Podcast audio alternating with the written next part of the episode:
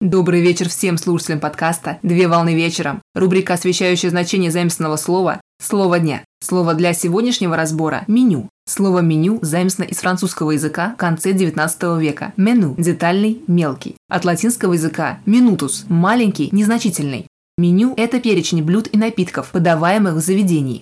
Меню представляет собой списочный перечень или презентацию с фотографиями блюд и напитков, которые предлагаются гостю заведения – бара, кафе, ресторана. Принято считать, что первое меню в мире появилось в Китае, единственном регионе мира, где существовала бумага. При этом меню появилось как необходимость внесения всего разнообразия блюд китайской кухни в отдельный перечень для всех посетителей.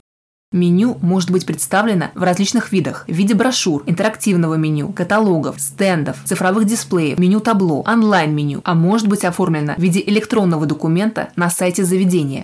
Внутренняя структура меню подразделена на несколько блоков, а именно закуски, салаты, супы, постные блюда, мясные блюда, рыбные блюда, десерты, напитки и другие блоки, например, детское меню. Дополнительно блоки сопровождены информацией о стоимости, ингредиентах и энергетической ценности блюда. Также существуют различные типы меню. Например, стандартное меню. Гость самостоятельно формирует свой заказ из предложенного списка меню. Табльдот. Гость выбирает по одному блюду из каждого блока меню. При этом стоимость в итоге будет единая и фиксированная, вне зависимости от выбора, сделанного гостем.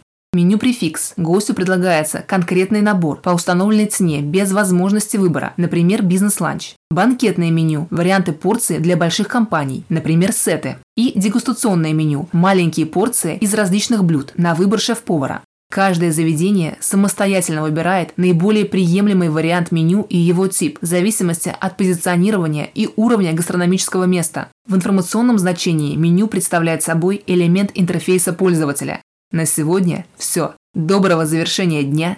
Совмещай приятное с полезным. Данный материал подготовлен на основании информации из открытых источников сети интернет с использованием интернет-словаря иностранных слов.